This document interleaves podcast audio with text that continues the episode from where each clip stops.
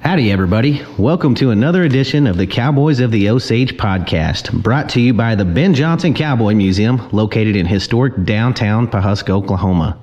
Hey, it's O'Cody over here, and as always, I have Mr. Historian himself with me, Jimbo Snively. Hey, Jimbo, how you doing today, and who do we have? Hey, Cody boy, I'm doing great, and uh, it's another great day in Osage, man. And you better shape up today because we got the long arm of law with us today. We got Mr. Bart Perrier, and uh, Bart comes from a historic Osage County family. Uh, goes way back to 1800s. Uh, his great great great grandfather, Peter Perrier, was the uh, chief judge of the Osage Tribal Court, the first one here in Osage County. And uh, Bart got his start in the Osage County Sheriff's Department in 1997, and he is now a special ranger for the Texas and Southwestern Cattle Raisers Association, which was founded in 1877. They do a lot of good, and we're going to uh, get into all that, what he does on a daily basis, and talk about some of his interesting cases, and uh, and maybe even talk about an old case that uh, of a lot of interest to people around here. So I think it'll be a good show. And uh, Bart, welcome to the Cowboys of the Osage podcast. Thank you for having me. You know, there's been a lot of real famous lawmen come from this area when you think about it.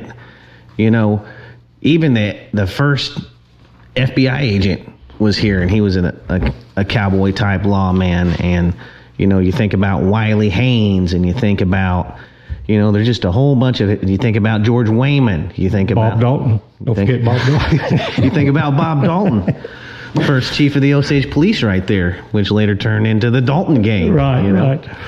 So, uh, yeah, it's good to have you today, Bart. Talk about some of this historic lawman stuff. And uh, we got another one with us right here. You know, he he's kind of a cowboy lawman himself. Right, right. I roped steers with his dad. I've seen him uh, wild cow milk too. Yeah, right. He didn't do much of the milking. they made him do the mugging. Yeah, I bet he's big enough. Oh yeah. Oh, yeah. Well, Bart, won't you tell us about your great, great, great, great, three times great, three times great grandfather?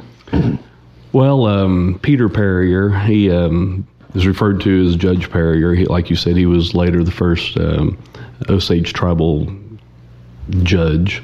Uh, and that was, I think he was appointed in the 1880s at that point. Um, before him, the family history is pretty vague. Obviously, there's a French twist um, to the name, and um, it's believed that his dad was a full blood Frenchman and uh, came up and lived in the Missouri, Kansas area, and we really don't know that much about him. But uh, Peter himself, at the age of 30, uh, he lived, well, he was born in 1831, and he lived in the Missouri, uh, Kansas area um, it said that he was uh, born on the, I'm going to mispronounce this, but the Maria Dysagnis River, and it ties into its um, northeast, north central Kansas. And he grew up in that area. Then, when the Civil War broke out, he was married to Catherine Cadrick. And uh, like all men during the Civil War, 13 years and up, you wouldn't fought. So he was 30 years old at that time, and he entered uh, um, the war as a Union soldier. He rode for the Kansas Cavalry Volunteers, and um, it's crazy. We actually, my my grandparents, they've never thrown anything away, and um, we've got copies of his discharge papers. I just think wow. that's, that's, fascinating. But uh, he fought in the Civil War, and uh, during the war, at some point, uh, he was widowed. His wife had died, uh, Catherine, and she had two kids. One of them was Napoleon. Uh, Napoleon Perrier, they called him Nap Perrier, would have been my grandpa's grandpa. Um, they sent them to live at the Osage Mission there in southeast Kansas at the Catholic with the Catholic Church, and they were raised there until he got uh, until Peter got out of uh, the war after the war, he remarried, married uh, Marianne Gilmore, and uh, I think her dad was a famous trader in that area. And um, there's a lot of history in that, a lot of Osage history in that area that's just unbelievable. And they up and moved and uh, moved down to Indian Territory. To um, you know, this is before statehood. This had been in the 18, uh, I believe. Um, they moved down here in the 18 late 60s, and uh, they built a house that's still standing today, and it's between Skiatook and uh, Avant. And at that point, it was um, a show place uh, for its times. You know, in in those days, obviously, we didn't have highways, and we didn't have routes of travel other than a day's ride north and and and uh, markers like that. And this was one of those places that people traveled by, and I'm sure, you know, uh, stopped in and got resupplies and whatever else. But this building, like uh, this house, it's a two-story sandstone house. It's fascinating. Um, stairwell, uh, uh, and it's still in good shape. And uh, what, what amazed me was his uh, military shield was engraved on the staircase because I saw the. We went and toured it once, looked at it, and it's it's a fascinating building or a fascinating structure. But they lived there for a long time, and uh, then in the late 1880s was whenever he was appointed uh, the tribal chief. One of my cousins always joked and said the only reason he was appointed is because he was trilingual. He spoke fluent French, Osage, and English and uh, you know they joked about that. But uh, he was a um, he was a man of his times, that's for sure. Sounds like it. That would have been a, a, big advantage to to speak those three languages exactly back then. You know, and that was pre-statehood. That was Sure. that was pre uh, um, allotment act. Uh, pre, I mean, it, it was it was definitely times that I don't think people can truly comprehend. You know, um, Indian territory living in the Osage Nation. Yeah, It Right. was a, you know, it had to be a very difficult time, but a much simpler time than where we're at nowadays. I would say. for sure. Sounds like a good time to me. Yeah, you you were born just a little bit too late, I think. Yeah, you're a that guy. He was a he was an interesting looking fella too. We'll get Lauren to, to post a pic on him, uh, you know, somewhere in this podcast, Right. and you'll know it when you see him. Yeah, he, he was a character, and and there was an article in the uh, Coffeyville. Uh, I think it's the Daily Eagle they called it, and uh, they they interviewed him while he was the chief or the the judge, and uh, you know he was the first judge. So they were just now establishing the court system. They were just now establishing you know the laws for what they're going to live by, and uh, he talked about how they didn't have a jail. Jails were too expensive. And what's funny to this day in law enforcement, the sheriffs all complain about the jails because they're too Right. expensive. I mean, it's funny how that hasn't changed. But uh, they didn't have a jail. Um, if um, I think it said if you were found guilty for theft or up to manslaughter, it was uh, you know they, they so many licks with the cane and. Uh, and uh, murder. I mean, they had capital punish- punishment back then. If you were found guilty as murder, they tied you to a tree and shot the twelve men. And uh, uh, all other disputes were handled in the court. And uh, I think they had to go outside if it was a non-Indian versus an Indian. Kind of the Right. same issues we're experiencing now with the McGirt rule here in Oklahoma. So it's funny how it all kind of comes around again. Crazy times. Well, when you grew up growing up, did you want to be a cowboy or a lawman or what? Well, in, in the in the profession I'm in now, it's really hard for me to admit what I wanted to be. And my dad was a fireman, Right. So, uh, lawmen and firemen don't see eye to eye. It's the little funny, uh, you know, jabs we got to take at each other. So uh, I'll probably never hear the end of this. Uh, Must be a lot like a bull rider and a timed event guy. Yeah, pretty much. Yeah, I they just- guess. Just, rub each other just a little bit. You think they did? They'd get along good, but Right. When I went to work at the sheriff's office, my dad said I went to the dark side. Yeah. So, Yeah. so uh, you know, I always wanted to be a fireman, and I grew up cowboying. I grew up junior rodeoing, and my dad was a fireman at Bartlesville, and uh, uh, firemen always have two jobs because they have so much time off. And uh, he ran a lot of yearlings, and uh, from the time I was about seven years old, we ran yearlings and took in cows, and uh, and uh, you know, I I was my dad's day hand, so. Later in life, I to do anything but touch a cow. Yeah. You know. Right. Sure. Yeah. So, uh, you know, I rodeoed up until I aged out at the junior rodeos and and uh, went to work. Is that when you went to the sheriff's department Um, first? yeah, I worked for a couple of places. I worked for a train wreck service and whatever uh, for uh, a couple of years. Then in uh, '97, I was 20 years old. Russell Cottle had just won the election, his first election, and um, I knew of Russell. I knew his son, and thought a lot of him. And uh, and uh, I remember I you know decided I'm a very driven person.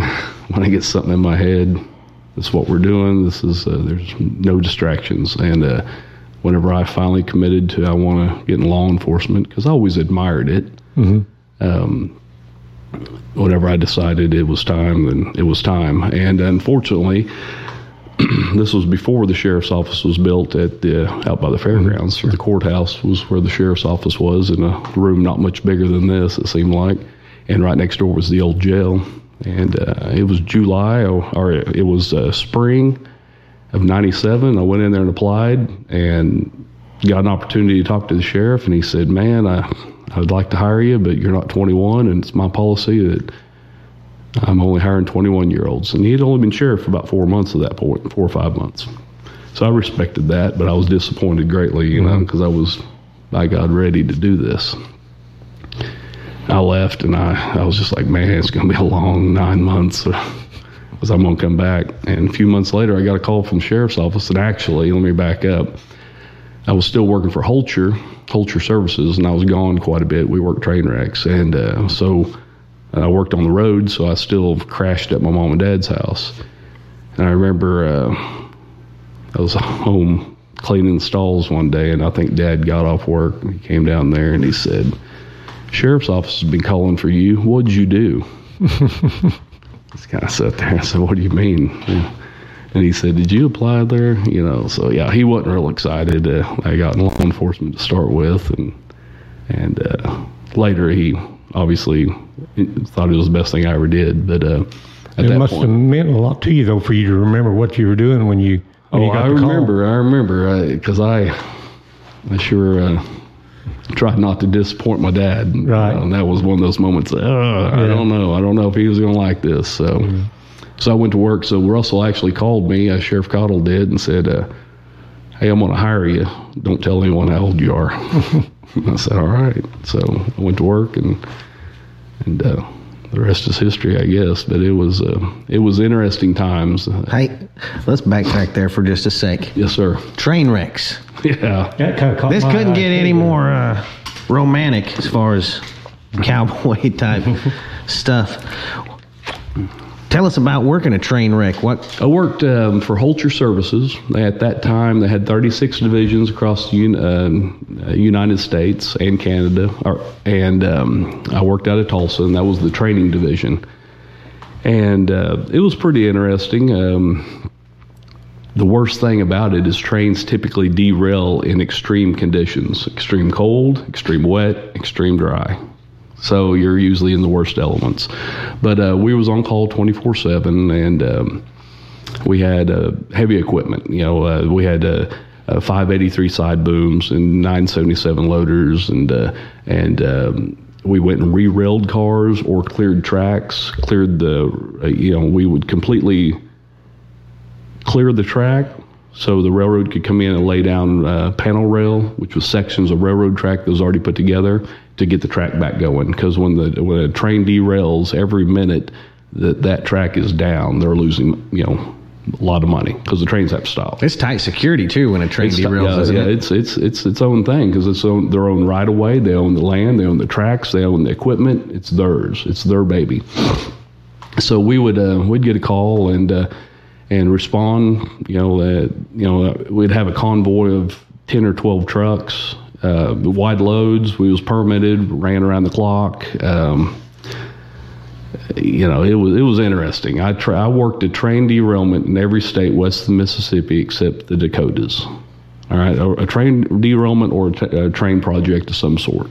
Do they have a lot of train derailments All back the then? time. Well, you don't Still- hear about they them still too much. do. Well, it's it's their own equipment, it's their own right away. So unless there's casualties, Right. You don't even see it. you don't even hear about it because it's really okay. not news. It's isolated, and uh, you know we'd. Uh, I remember uh, once we flew out to uh, La Crosse, Wisconsin. Uh, I caught a flight in Tulsa, and we flew. Uh, uh, we had our own private jet. So when I say I caught a flight, I went and got in our private jet that flew to Tulsa to pick us up, and then we flew to Des Moines, Iowa, and picked up a few more people. And flew to La Crosse, Wisconsin, right on the Mississippi River. The Mississippi River is no bigger than Bird Creek when you get that far mm-hmm. north. Mm-hmm. And this derailment was right on La Crosse, Wisconsin, La Crescent, Minnesota, right on the border. And it was nasty. Snow, cold.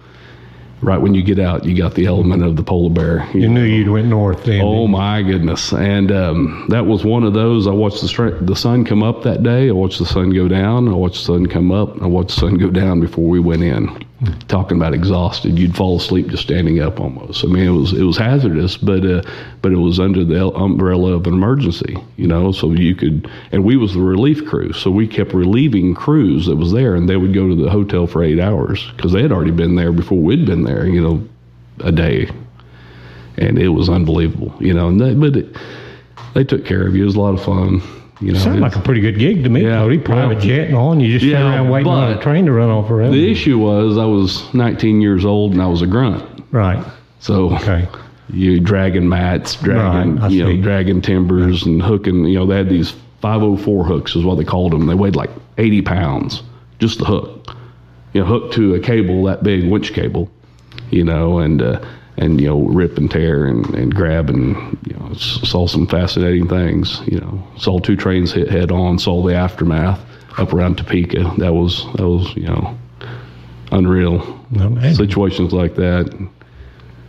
You know, you only have an engineer and a conductor in each train, Ooh, but then we found extra hobos. Well, people yeah, they weren't supposed to be that on. It wasn't supposed to be on there. Hmm. Yeah, So you wasn't a Pinkerton. You're more of a, hey, you go grab that guy. yeah, you know, I was I was what I was being paid for.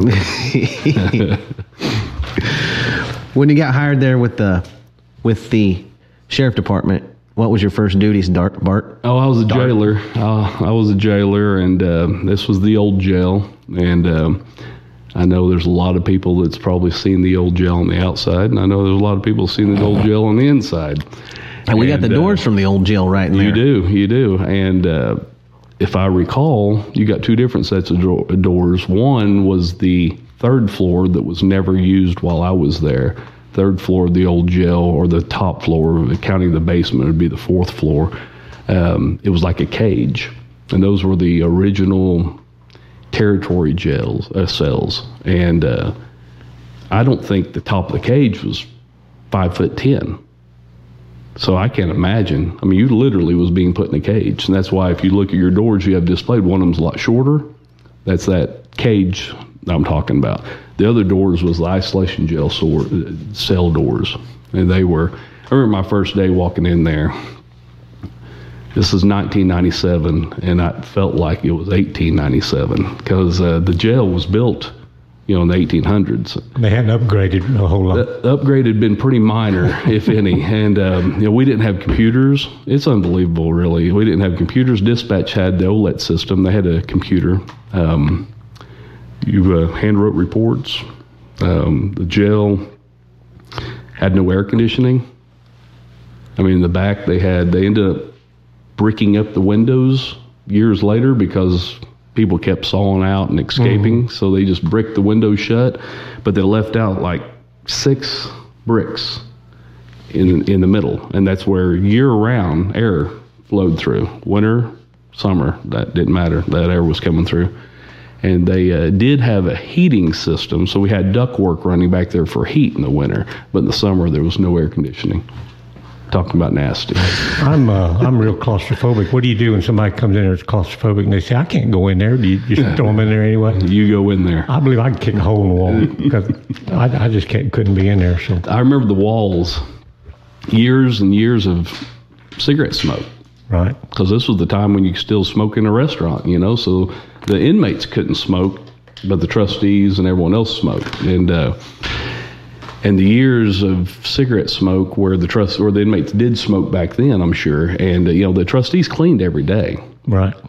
but you can only clean so much. And I can remember touching that wall, and when you'd pull off the wall, it was a where you just stuck to the nicotine. It was unbelievable. It really was. It was a, it was interesting, say the least. I rode on an airplane just a while back. Still had the, the ashtray deal in the in the in the arm of it. Really, yeah.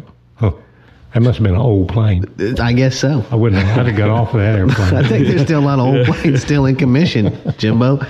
Yeah, they just put a they just put a deal over the armrest where you couldn't open the ashtray part, but it was definitely an ashtray in the in the armrest of that airplane at one time. He's flying on the budget flights. Yeah. Yeah. Did it have a propeller or was it a jet? I don't try, I don't fly on private jets like these guys. Man. So you move. You start out. Why does everybody start out as a jailer? That's just the low man.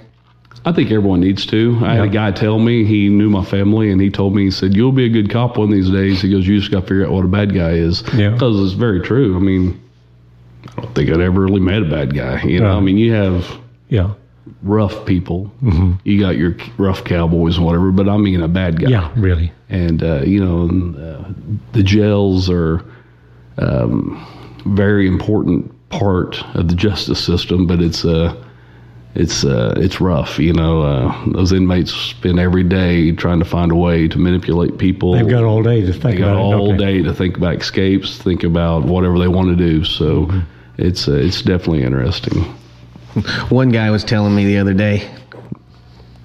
I don't hang around that many criminals, but this one is, is actually a buddy of mine. He said that when they were in jail, they would how they would uh, smoke contraband in there after they got it in. He didn't tell me how they smuggled it, but he told me how they smoked it. He said the toilets have some sort of vacuum system. When you va- when you flush them, they can uh, blow the smoke down the toilet and it just sucks it right down it. So No, it's it's fascinating. Some of the most talented artists I've ever seen in my life are incarcerated. Yep. Um, some of the artwork that they've done, and the smallest amount. I remember in that old jail there was a inmate uh, that would uh, take soap and uh, work it like clay.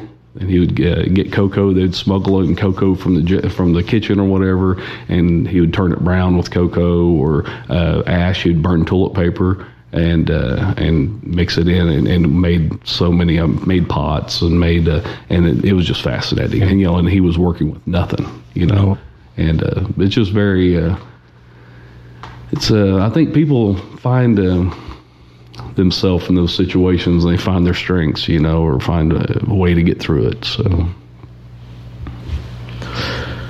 You know, way back when, when this was Indian territory,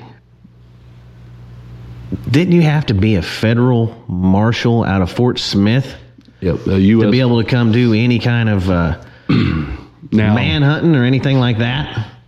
think about True Grit. That's based off of the times, you know, Fort Smith, um, where the uh, the West, uh, the U.S. Marshal. I'm gonna say this wrong, but it was the U.S. Marshals, like Western District. Uh, they covered the criminal jurisdiction for Indian Territory.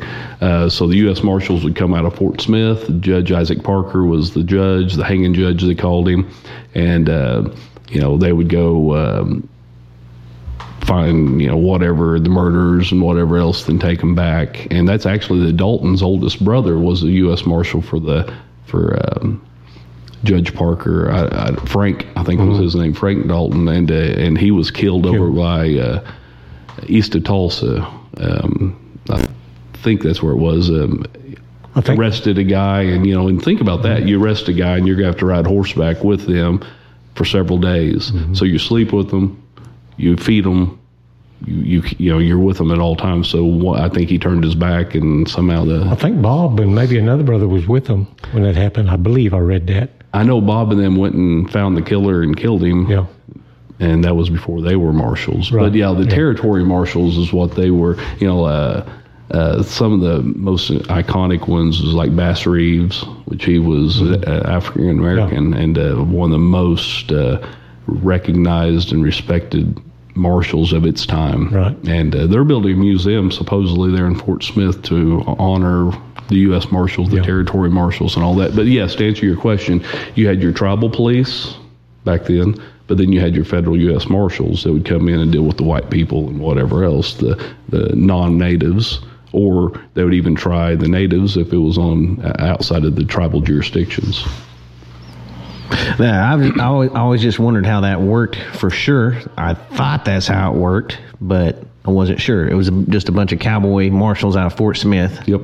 If they were on a manhunt for some And there, bank, there, bank robbers or anything. there Um, wasn't a lot of them. I mean, they didn't they didn't go in ten deep. It was one That's one why there two. were so many outlaws here. This was a pretty good place to exactly. stay. You know, They'd all hide here. You hear you hear of you know caves back in ranches around here with Oh, Jesse yeah. James's name carved in the side and Frank James and Dalton the, brothers. the Dalton brothers. I think Bonnie and Clyde actually hid out here a little bit. Uh, Yeah. Uh, this has always been a natural magnet yes. Well, it's the lawless for criminals to come hide. Yep, there w- there was very little law, and uh, people are always going to gravitate. And you know, this is something we're dealing with nowadays. Um, people gravitate to the areas that are less policed. You know, so uh, you know, there's places that's trying to defund the police, and they will soon figure out why the police are there. You I know, think we- they're already starting to figure it out. I think you're right. You know, uh, when did you become a detective, Bart? Um, I became a detective. It's probably 2010 in that area. Um, I went to the in '98. Once I turned 21, they commissioned me as a de- as a deputy, and I was a civil deputy. I had to go serve uh, evictions and civil process. Then I went to just a field deputy. Then I became a canine deputy. I had a dog at one point, and um, then field sergeant, and just kept going up. Then I became an investigator, and um, that's where I ended at the Osage County Sheriff's Office as, a lieutenant. Uh, probably, uh, I think. Well, I say it was mid 2000s when I became an investigator. I left there in 2011 to go to work at Cattle Raisers. So I was an investigator at that point.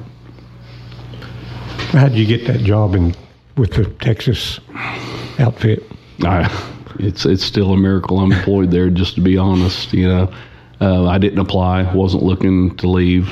Um, had goals I was setting for at the sheriff's office, and uh, um, the ranger that had just left that position, the special ranger, his name was John Cummings, and I'd worked a few cases with him, and I became his local liaison. If he needed something, he called me. And uh, he called me one day and said, "Hey, uh, did you apply at the cattle raisers?" I said, "No." I said, he said, uh, "Well, you know, I left." I said, "Yes, sir." And he goes, "Well, your name's surfacing down there." I said, "I didn't apply." He goes, "Well, you should." I said, well, "John, you're leaving. How, how's it that good of a job if you're leaving?" You know, he goes, "No, I'm telling you, it's a good job." And uh, just such a small world. The director at that point, his name was Larry Gray. He was uh, dealing with a, uh, a a guy that was seeking employment once he retires down in Texas. Uh, he worked at North Richland Hills PD. And Larry one day mentioned to him, he goes, Hey, you know anyone from Oklahoma? He goes, We're looking for a ranger up there. And he goes, Especially in the Osage County area.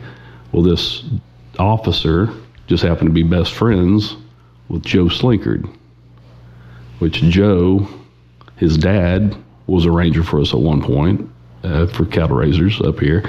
And, uh, but uh, Joe at that point was a officer for North Richland Hills PD, so he knew this guy that was applying. So he calls Joe, and Joe said, threw my name down. That's how it started. So, you know, I've always said this world is who you know, not necessarily what you know. and sure. uh, that's what got my name into that. Then the more they dug, the less I showed interest. So then the more they dug, the more they pursued, and they finally talked me into applying. And it's been a heck of a ride, I'll say You that. do a lot more than just chase rustlers. We'll work anything agriculture. Yeah. Statutorily, we're commissioned with OSBI. So uh, we, uh, um, by statute, I think there's, uh, they can have 15 of us commissioned, and we're not paid by the state of Oklahoma or Texas. We're paid by the uh, Texas Southwest Cattle Raisers, which is a private entity. And um, uh, we can work anything, like I said, agriculture, you know, feed trucks, um, property crimes of that sort. But the bread and butter and the foundation of the association is cattle theft, and it's still the primary function. When I was a kid, they used to talk about the brand inspectors. Now, what, They called us inspectors Okay. at that point. Uh, Okay. now we're called special rangers. Okay. So the inspector that they referred to then, like Raymond Right. Russell, Right. he was an Right. inspector up here in Osage County. Uh, and I already said Jerry, uh, uh. J.D. Slinkard. yeah, JD. Uh, you know, he was at one point, and uh, so they've, they've. There's been some some iconic guys in this. There's been iconic guys go through our association. Um, I mean, uh, there's the rich history. There's many. Back in 1877, you want me to tell you a brief synopsis of the association? Yeah, I'd like to know all about this association. Um, the Texas Southwest Cattle Raisers Association, uh, TSCRA, um, was established in 1877 in Graham, Texas, and it was established by 40 ranchers. They got around a, a tree and said, uh, had a meeting and said, we have to do something to combat cattle theft. This was uh, after the Civil War. Cattle drives were becoming very big, and they were taking cattle from Texas to the railheads in Kansas, traveling through Indian Territory, and uh, cattle theft was just a, a monster at that point.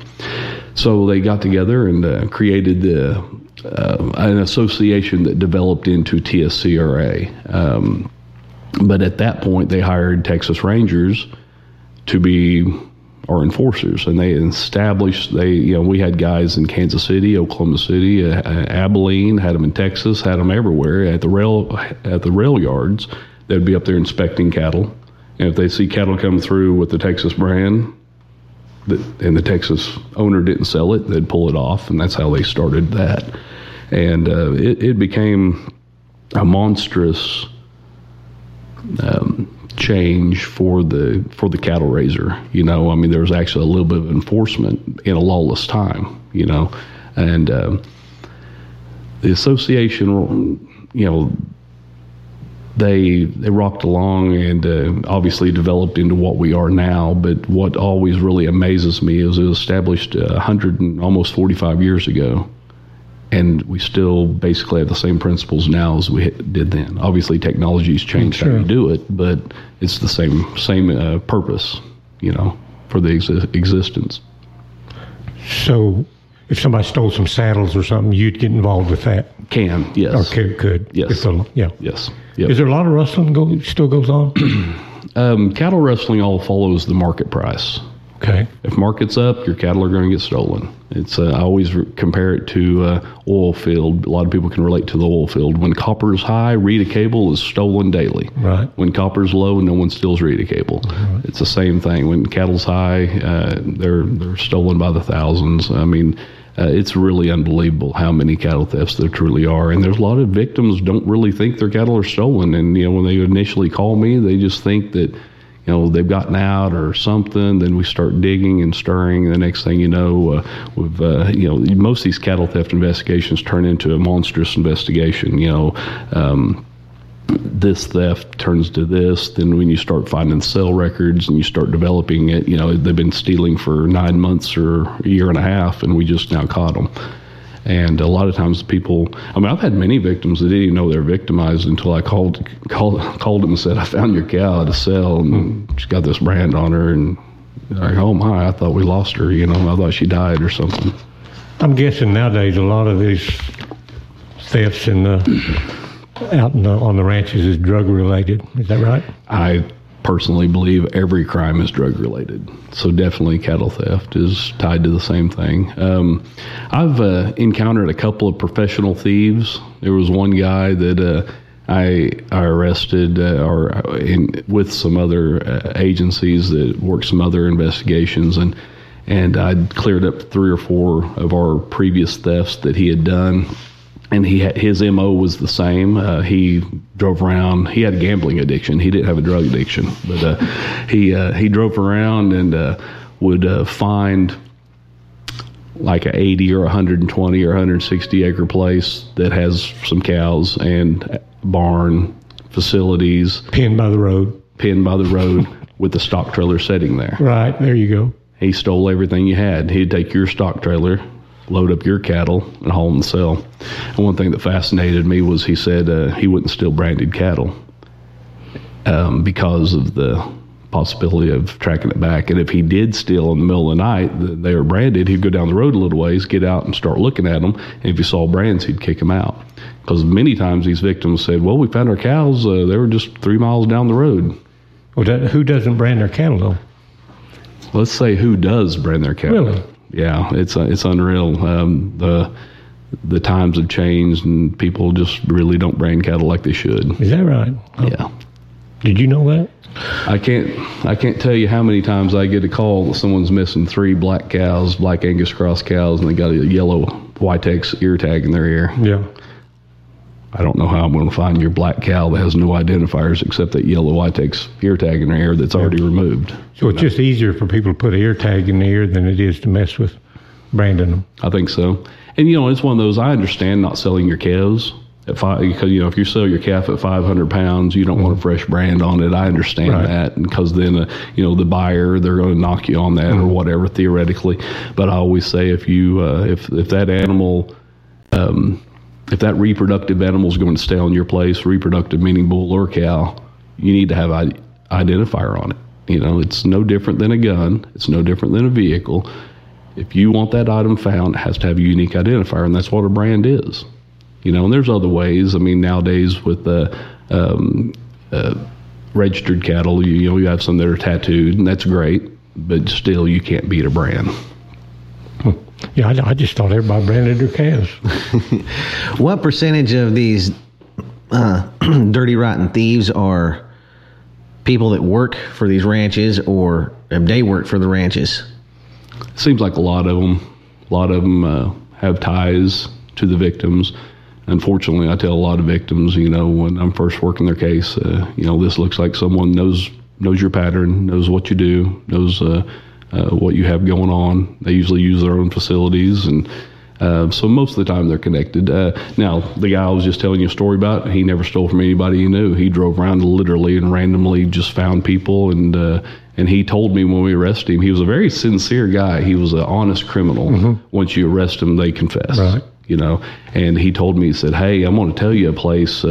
Uh, out on Highway 16, uh, north side of the road, whatever else. He goes, uh, I've been looking at their place. Tell them to go move their cows. He goes, because they're just asking to get them stolen. Yeah. You know, and I just thought that was. But one thing that amazed me about that was when I went in there and sat down and introduced myself to him, told him who I worked for.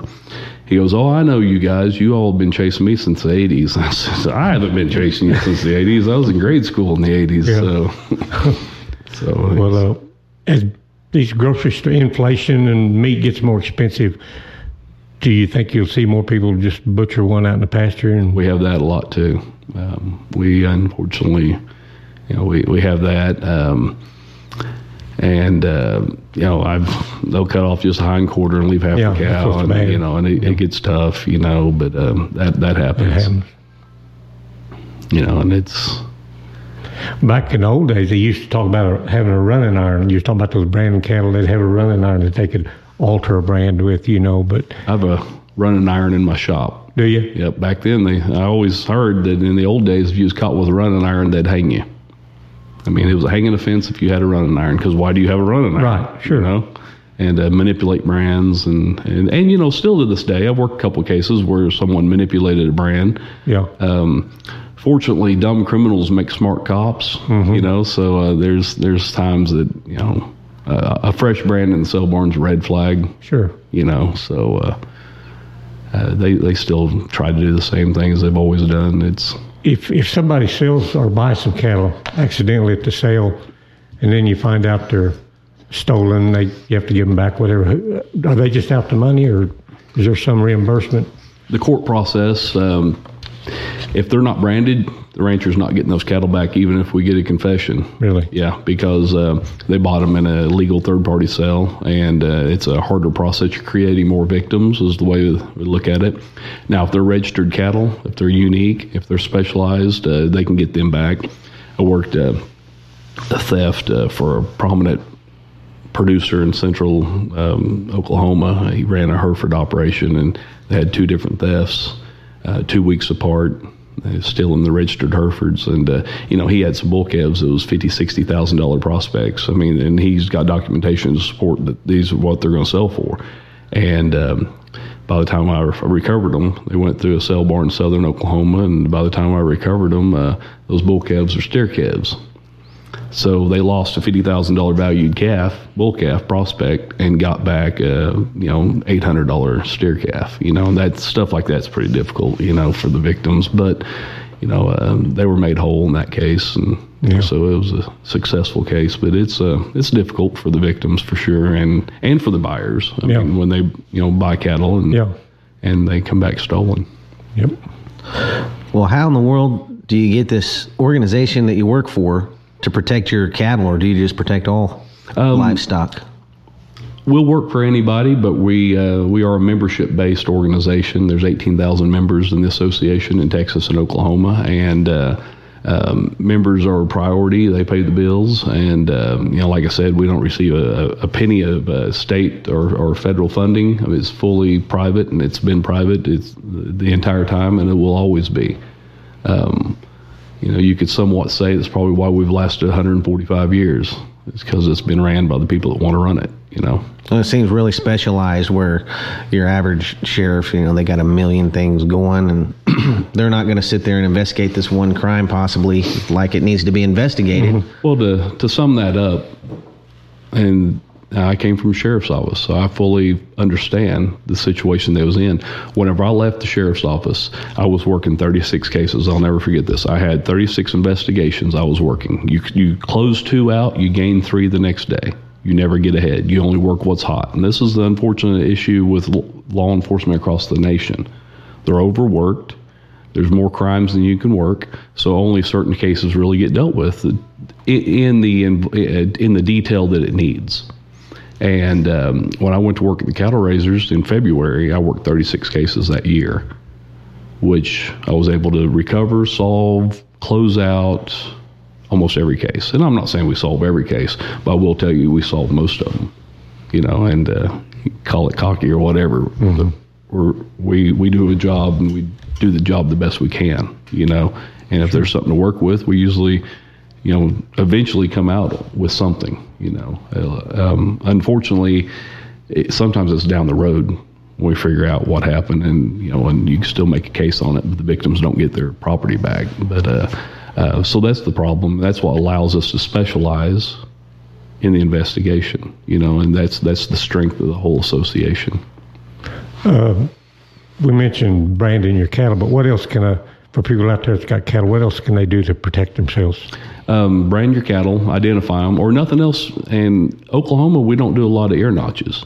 You know, uh, if when I walk across the catwalk down Oklahoma City stockyards, and I look out there, and these cattle all got their head up. These Texas cattle have a swallow fork in their left ear and a you know underbit on the right or something. I can see those. Some of them don't even hardly have a ear left. You know, Exactly. those, you Some know. of those, you know, ear notches, yeah, Yeah. pretty much have removed the ear, but uh, uh, but you can see those cattle. You know, you can see them and identify them. And I just think, you know, we don't utilize that enough in Oklahoma. Um, but you know, a unique identifier, like I said, is all that we have to have. But a brand is prima facie evidence in the state of Oklahoma for ownership. So, um, you know, that that swallow fork ear is what opens the door for us to get into that investigation. To you know, and nowadays with DNA, we're able to do a lot with DNA. Uh, but to answer your question, you need to identify everything. Um, if you got a welder, write down the serial number. Your tractor, write down the PIN number. Trailers, write down the, the, the PIN number, product identification number. Because when it's stolen, you got to be able to enter that into NCIC. And so many times people don't have the, the numbers, you know. That's good advice. I think I'll go home and write down some serial numbers. I don't know. I've been hearing some people, uh, they put these Apple air tags on their trailers and things now. So if someone steals it, they can at least track it down.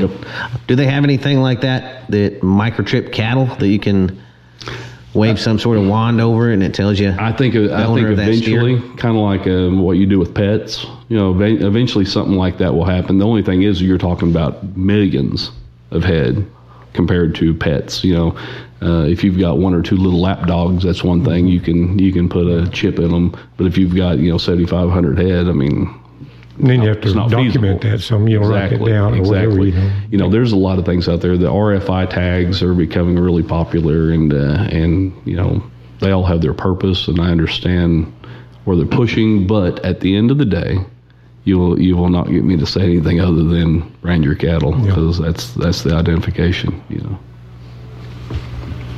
Let's go back a little bit in your career from today. So I know I, I probably don't have this correct, Jimbo, but it's halfway correct. Were you the last lead investigator of the Mullendore murder case? I guess you could say that. What's the status on that case? Well, um, whenever I was still at the sheriff's office, um, Chubb Anderson had just resurfaced. He disappeared for a long time, and he resurfaced uh, actually working for Ted Turner in Montana. And uh, whenever uh, you know he took on a whole new identity, um, he was living as Jack Everett, and uh, he would have died as Jack Everett if this wouldn't happen. I, I fir- firmly believe, but. Uh, he uh, started having some medical issues and was having to be put on dialysis and he was in the hospital and uh, you know he gives the jack everett name and social security number and, and comes back jack died many years ago so that was the red flag that got, got, got him caught and uh, he wouldn't you know confess to who he was they come in fingerprint him and bam you know he's wanted you know, he's in Kansas as top 10 most wanted at one point for cultivation of marijuana. At that point, he had never been charged in Oklahoma Right. for the Mullendore murder. He was always a suspect, but never been charged. Was he ever charged for it? We'll get to that. Okay. What is the Mullendore murder case for people that's not aware of it? Uh, E.C. Mullendore in um, September of 1970 uh, was a rich landowner, cattle baron, if you will, uh, mover and a shaker for his times, for sure. For, uh, lived on a ranch in northeastern Oklahoma and southern Kansas, and uh, it was a family-owned ranch, and uh, he was running it, and um, um, he was murdered one night, and uh, you know it was rough times, a lot of stuff going on. The story is very thick when you really Yeah, they were having financial into trouble. A lot of books Major- written about it. Yeah, major financial issues, but but a lot of that was I was always told uh, EC was trying his best. He had dozers running around the clock, clearing country, and you know Building fence building like fence, and, and building these ranch houses where they were feasible to live in because uh, you know it was rumored his father wasn't as caring, Mm-hmm. uh, and um, uh, so. Gene was his father, is what his dad went by, but uh, EC, he was EC Mullendore also. But uh, so he, he got himself into a financial pickle, and uh, at that time uh, started bringing some shady characters around, trying to find money and trying to find ways to make money, and uh, and ultimately um, at the at the end of the day. Uh, um, EC's death saved the ranch. Realistically, if you want to really look at the facts, uh, he had a $15 million life insurance policy on him, which was the largest to that date ever in America. Uh, when they computed that, when they uh, they couldn't compute that big of a figure, so they had to do three five million dollar life insurance policies, and uh, you know so there was there was a lot that went on in that situation. But EC uh, or Chubb had been arrested in Montana and extradited back to Kansas, or was in the extradition process whenever uh, retired Sheriff George Wayman contacted the current sheriff at that point, Ty Cook, and said, "Hey, Chubb's arrested. I want to go talk to him." So uh, at that point, myself and another investigator, Dwight Barnard, uh, just basically went with Chubb or with, with Sheriff Wayman to meet Chubb and, and let him talk because uh, Sheriff Wayman was always he always said that Chubb told him that if he if he ever found him on his deathbed, he'd tell him what happened that night. So he was hoping he was close enough into his deathbed, if you will, that uh, he would talk. So that's how I got involved. But he never did admit, really admit anything to, to Wayman, did he? No, no, he respected Wayman, I think, as a professional, but he didn't like Wayman. I mean, he cussed Wayman. You know, I've heard that many times, which he didn't respect law enforcement. Right, I mean, he's an outlaw. You Yeah, know, sure. But he respected him. I mean, I I interviewed or was with Chubb, I think, three different times when we interviewed him, and uh, you know, he was always very respectful and Yeah. Mm-hmm. always, you know, nice guy, but. uh he was the he was the character that he's portrayed. I will say that. Yeah. That's a. I, I can't believe they haven't made a movie out of that. There were so many different facets to that story, like Bart said, and that would make a great movie. You know, and there's so much I discovered through that. And I keep in mind, I was born in 1977. This happened in 1970. So Chubb always kind of got a little kick out of that, that I was up there working on this. I wasn't even born when it happened. Um, but what's funny is when I was born, my dad worked for L&B, L&B Land and Cattle, and they leased the Mullendore. And we lived up there northwest of Dewey when I was born. And, uh, and uh, so I always thought that was kind of interesting because I always had a little bit of a, um, love affair, if you will, uh, of the Mullendore, and, and and you know it was, it was a very iconic location and ranch and beautiful place and uh, uh, a monster, you know, um, in its time. It was the largest singly owned ranch. I mean, it was him and his dad, but I think it was the largest singly owned ranch in Oklahoma at that time. Uh, you had the Little Chief Ranch, Sedan, Blue Stem out there by the spillway, and then the one up there at the headquarters. You know, it was a large operation. Your Uncle Joe, he worked out there. Uncle Joe was working for him when EC got killed. And I, I'll never forget the phone call. You know, I was just a big kid in 70, but uh, I remember the phone call. I think it was maybe a Sunday morning. Uh, got the call that EC had been killed. I remember it like yesterday. Well, in in Osage County in 1970, for a rancher to get killed, period, is news. Yeah, sure. But for the Mullendore ranch owner, you know, Yeah. to get killed, it's just it's monstrous. I mean, um, that was one thing that I discovered through this uh, process. Uh, I guess uh, somewhat of the the blame the sheriff's office received, and I'm you know maybe biased in this situation, but the blame the sheriff's office received whenever they aren't to blame for a lot of it. Um, the Osage County Sheriff's Office never received a phone call of the shooting or the murder or anything. I mean, wrap your mind around that. Never. Right. The dispatcher at that point, the ra- they ran on 490, which was a sheriff's state of uh, radio net, and you you could hear a lot of agencies around. And the dispatcher heard Washington County Sheriff's Office dispatching out a Bartlesville ambulance to the Mullendore Ranch for a shooting.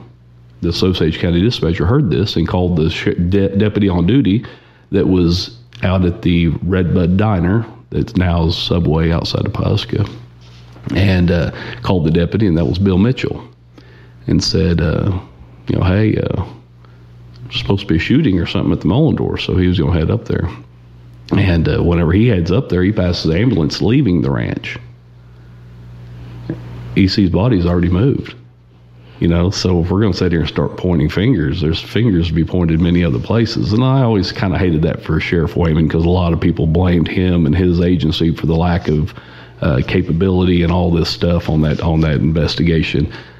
I haven't read the current book, Footprints in the Dew, but I read the first book, and it starts out kind of making fun of George Wayman because he's parking cars at the funeral, you know, or helping, Right, You know, right. kind of, and said, "Here's the, this is the biggest case in Osage County history," and you got the sheriff parking cars. You know, that's the way the book started out, Right.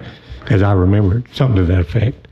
So they caught a lot of heat right from the get go over that. You know, and just to sum that up some more, you know, the law enforcement in 1970 is totally different than it was now. You have the same principles, Right. but how you conducted it was totally different. Um, back then, you gathered up the local photographer, a newspaper photographer, and took them with you, and that was your crime scene photographer. I mean, you didn't even have a camera. I mean, think about this. You don't even have someone that's taking your own crime scene photos. You're hiring somebody, and his payment for this was he gets his pick, if the case will allow it, of the photo to run in the paper. So it was a very big thing for the photographer to get called. Um, now let's back up. Bill Mitchell's running up there to see what's going on. He passes the ambulance going out. He gets up there and discovers that there's murder and the body's being transported to Bartlesville. And uh, so they was under the assumption the EC was alive. You don't transport a dead body in 1970, the same as you don't now. And that was a quote from George Wayman right there. Um, George told me one day, I know it might be bouncing around a little bit, but uh, he said if it was anybody else in 1970 that got killed, we'd solved the homicide by the sun up. And I really believe him. You know, uh, not that they were that special, but the evidence is all there, you know. And uh, but once you move the body, you've butchered the crime scene, you know. Um, and you know, uh, whenever a medic goes in and a sheriff, under sheriff from another county shows up up there and is giving orders and assuming all responsibilities, that's that's a lot, you know. So, uh, so to go on, Bill Mitchell calls and says, "Wake the sheriff up. We we got a homicide and we got a problem." So uh, Sheriff Wayman runs up there and uh, comes through, and he get uh, uh, Rudy Briggs was an investigator at that point, and uh, he was heavily involved in it, and a few others, and they gather the photo, the, the photographer, and they get there probably right before sunup. And uh, the key to the case is what Dale Lewis wrote about the book title, Footprints in the Dew. That was the key to the case. Um, Chubb's story didn't match the physical evidence at the scene of the footprints in the dew. And um, so, so Sheriff Wayman always knew Chubb was the shooter, 100%. Uh, as d- did 90% of the population. There's that 10% that still thinks that someone flew in or, uh, you know, the mob did it. Mm-hmm. And, uh, and that's something else I discovered through this investigation. I respect people's opinions and I respect hearing their stories and I appreciate hearing their, their side of things. But one thing I discovered is everybody has somebody that's connected to the Mullendores that told them a story of mm-hmm. what happened, and this is the facts. right, so right, sure. It's uh, you know it is always interesting to hear all those twists, but. Uh, well, Dale Court was the ranch manager.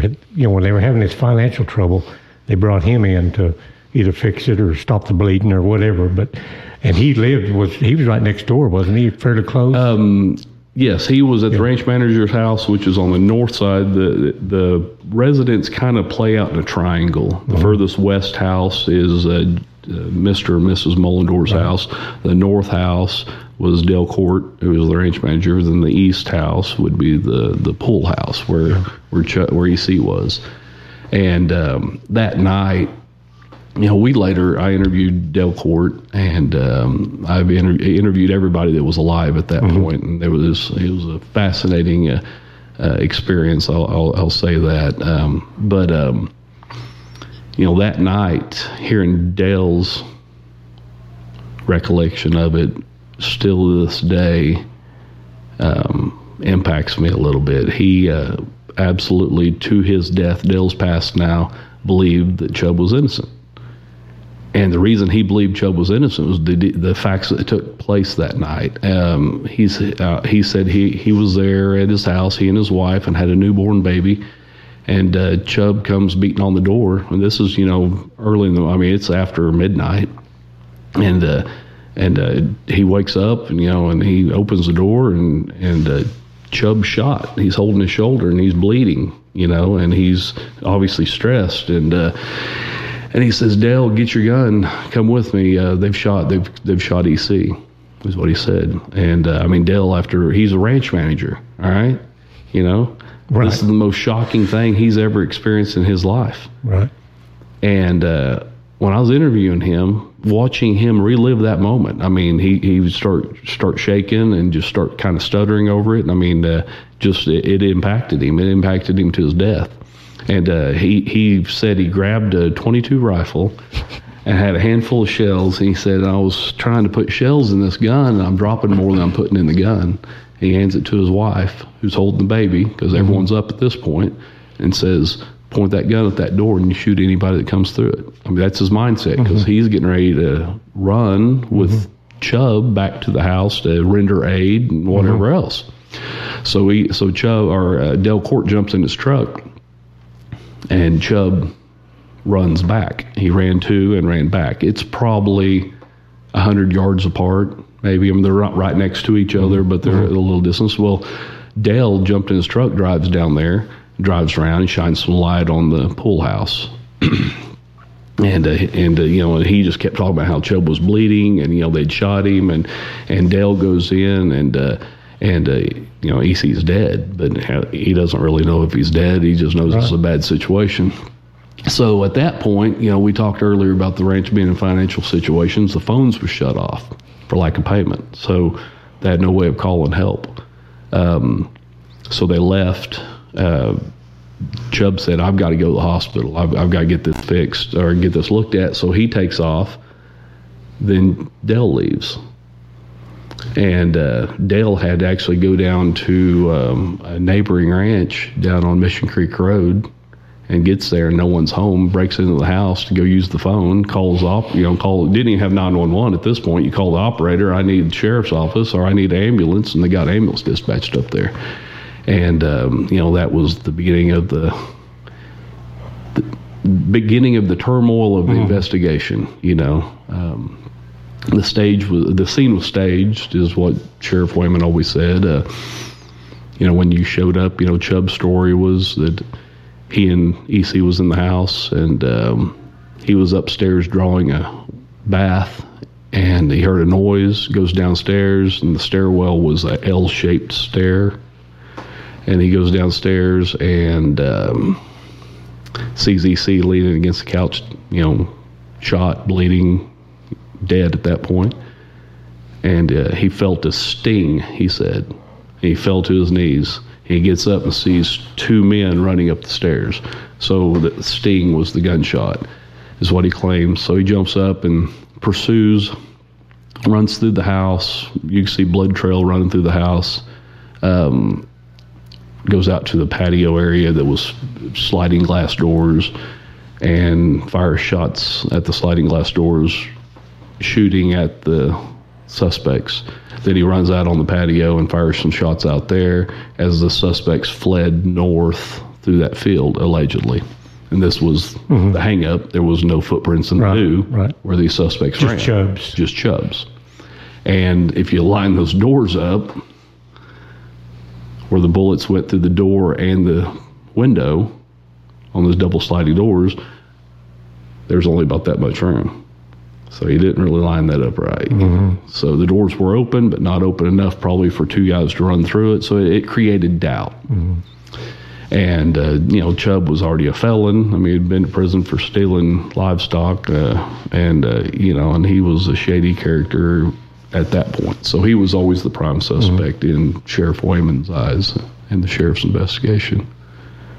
Chubb was a personable kind of a guy. You know, I, I worked with him on a barn one time, and nice guy to be around. You know, but he just had that little bit about him. You know that.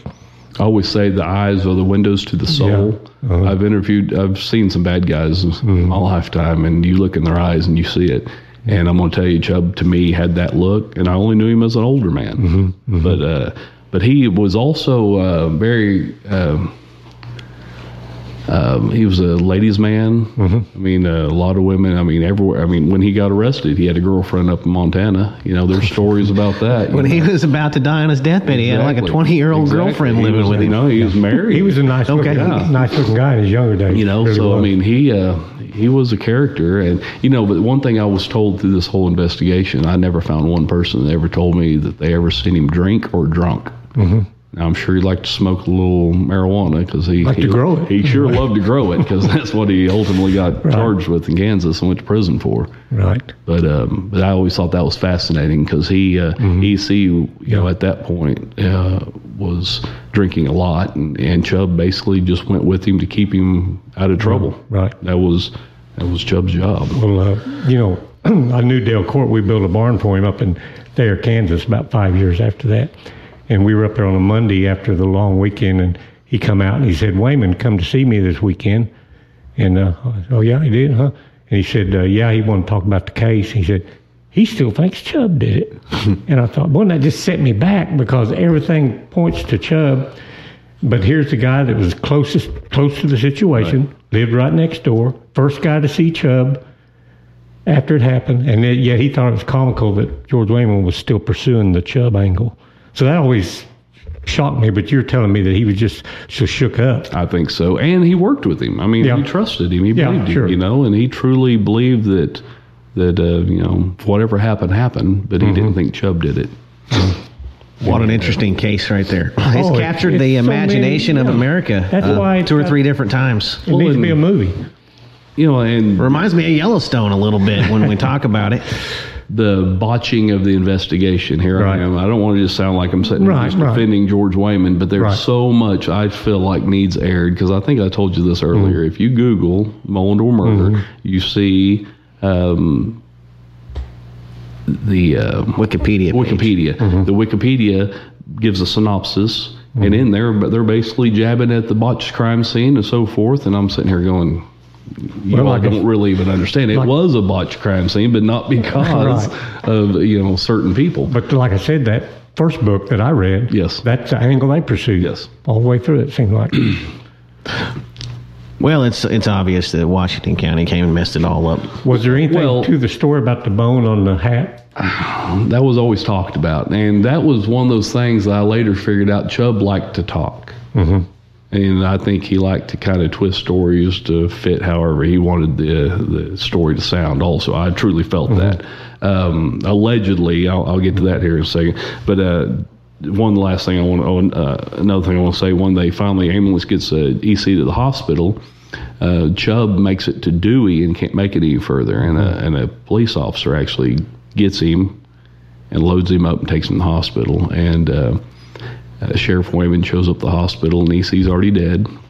So he goes to Arnold Moore. Now, you know, this isn't CSI, Right. and it definitely wasn't 1970. So he goes to Arnold Moore, who was the funeral home director over there, you know, for years, and says, uh, "I want you to um, bag his hands." Because back then you got paper sack and you bagged their hands, and they did a paraffin test. Uh, that's equivalent to what a gunshot residue. Uh, it's GSR test nowadays, uh, but this, he wanted to do a paraffin test to see if he'd shot and uh, and he said, you know, and they were going to get photos and and and uh, uh, of the body, and uh, his photographer, he had his photographer, he took many photos, and what's crazy is not one of them ever developed. I mean, the crime scene photos of the body never developed. Uh, just bad film, just just bad luck. Gets deeper and deeper, you Jimbo. know?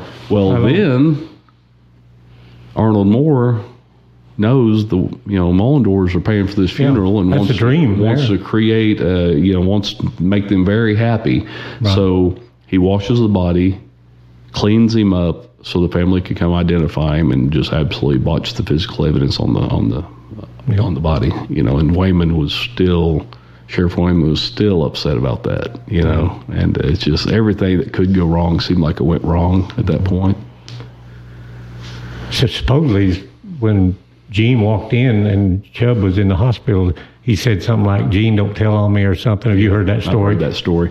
Uh, the bone chip you're talking about, EC was pistol whipped, and uh, some people claim that he the pistol whipping of, of him was probably enough for him to die, but he ended up receiving a gunshot wound. Actually, what killed him, um, and, and uh, so in the pistol whipping, the cast off, allegedly a bone fragment, skull fragment, landed on Chubb's hat.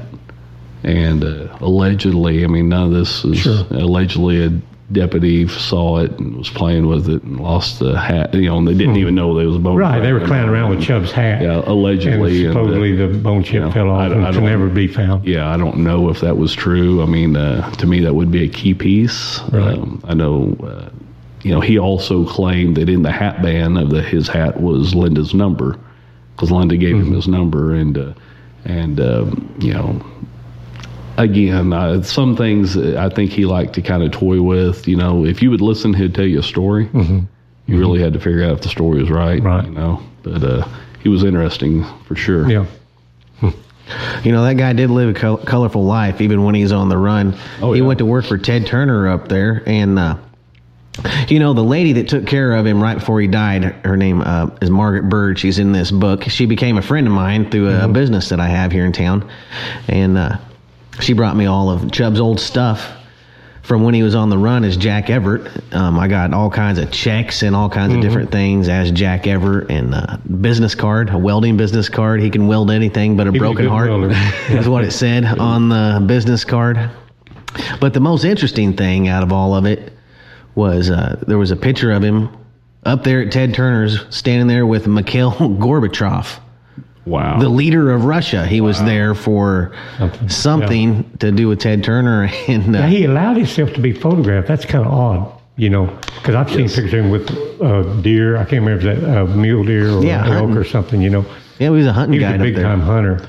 Chubb And he he would take, uh, I mean, government officials, state officials, Mm-hmm. governors, senators on on mountain lion hunts in Montana, and was very. Everyone liked him. I mean, he was Mm-hmm. Yeah. a very likable Yeah, he was guy. a likable kind of a guy. But I knew his brother-in-law, Lonnie, or ex-brother-in-law, and uh, I worked with him for a couple years. And uh, now he's kind of, you know, I don't even want to get into all that, but but I like I considered him a friend, you know. But the only thing he ever mentioned about the Mullendore case, the, when I worked with Lonnie, was they said when they took Chubb to the hospital, he was shot through the shoulder, and they ran a put a piece of gauze on a rod and ran it through his shoulder and changed it and put a clean piece on the other side and pulled it back through. Wow. You know, is what Chubb told him. That always just kind of Yeah, that uh, his injury. I mean, it was it was a close gunshot to the shoulder. Yeah. Um, um, the um, stippling around the wound, you could see that there's a lot of gunpowder, which meant unburnt gunpowder that uh, caused uh, by it being close to the wound when, body when it was shot. So it was a through and through shot, and Yeah. uh, probably the you know that was the only time, as far as I remember, that was the only time Lonnie ever mentioned anything about the Mullendore deal was about him cleaning that wound. that's that's, that's interesting. Yeah. Because Lonnie was young at that Yeah, point. I mean, yeah. he was. he was about 26 when I went to work for him or with him, and that was in 76, I Yeah, think. I think he something was he was 18, 19, 20 or something when this happened. Because see, he was a hay hand, worked at the ranch, Mm-hmm. and had just recently been fired. like. Yeah, yeah. And Lonnie Brown was married to Delbert Cotter's sister, Helen.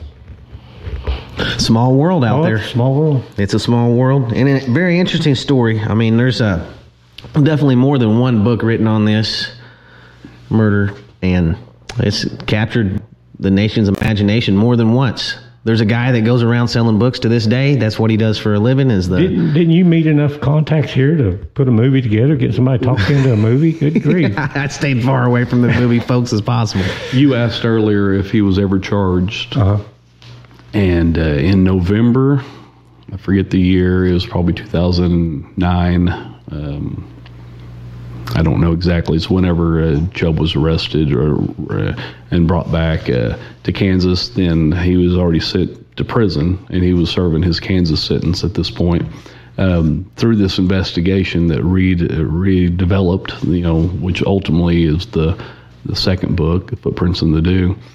Um, I uh, Sheriff uh, Ty Cook and I, you know, worked this a lot, and and uh, we ended up. Uh, the district attorney was Larry Stewart at that point. Larry Stewart had been DA for a long time, and uh, Larry was involved in this, and uh, and Larry was getting ready to retire, and uh, charges was filed to Larry for murder one on Chubb Anderson. There was enough physical. There was enough evidence years later to at least was trying to get him indicted, and because a lot of new evidence has surfaced through this, and uh, so he, you know, affidavit for arrest warrant and case report was put together, and uh, and uh, Larry Stewart, uh, you know, received it, didn't necessarily file it. He received it, and he told me, he said, he said, Bart, it's not fair for me to file this case and make the next district attorney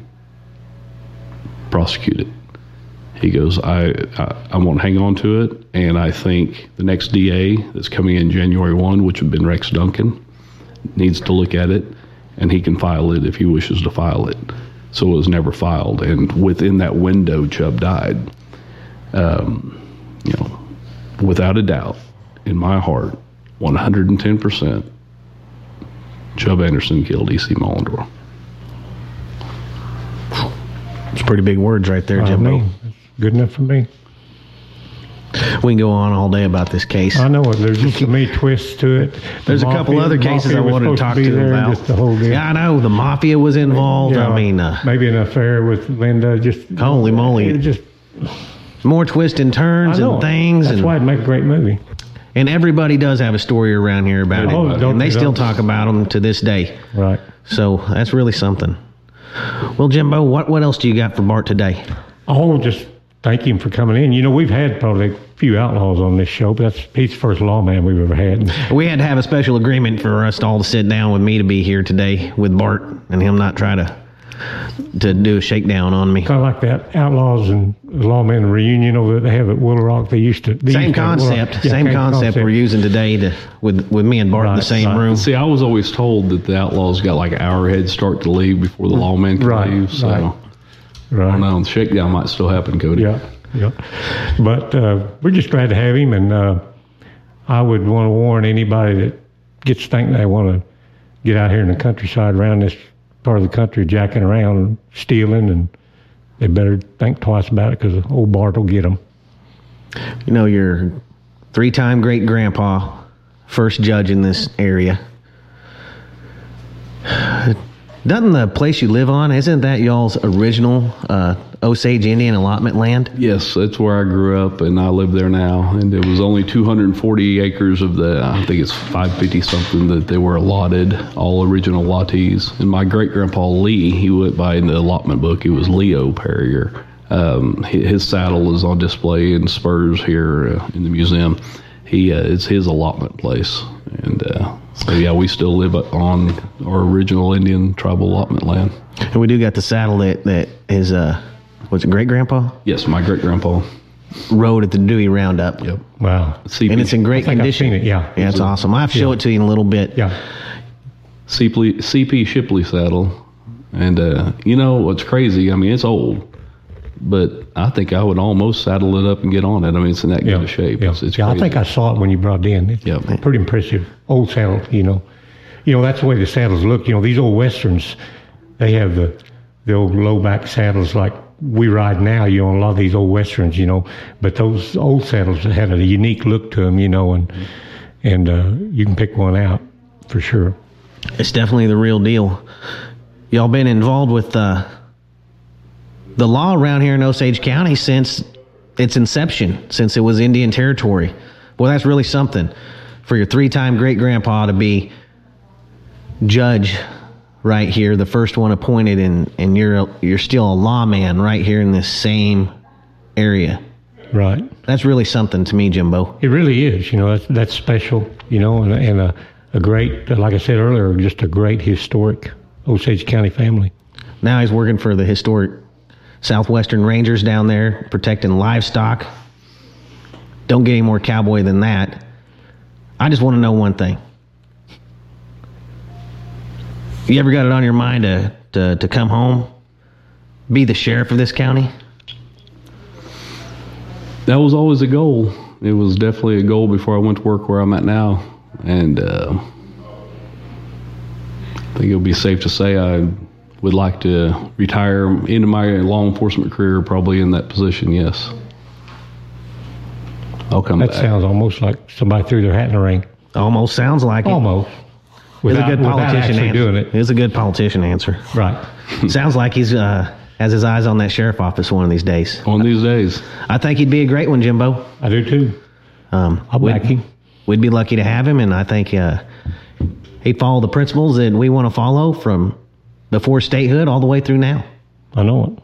He's got the blueprint laid out for him by his great, great, great grandfather, That's right. Peter Perrier.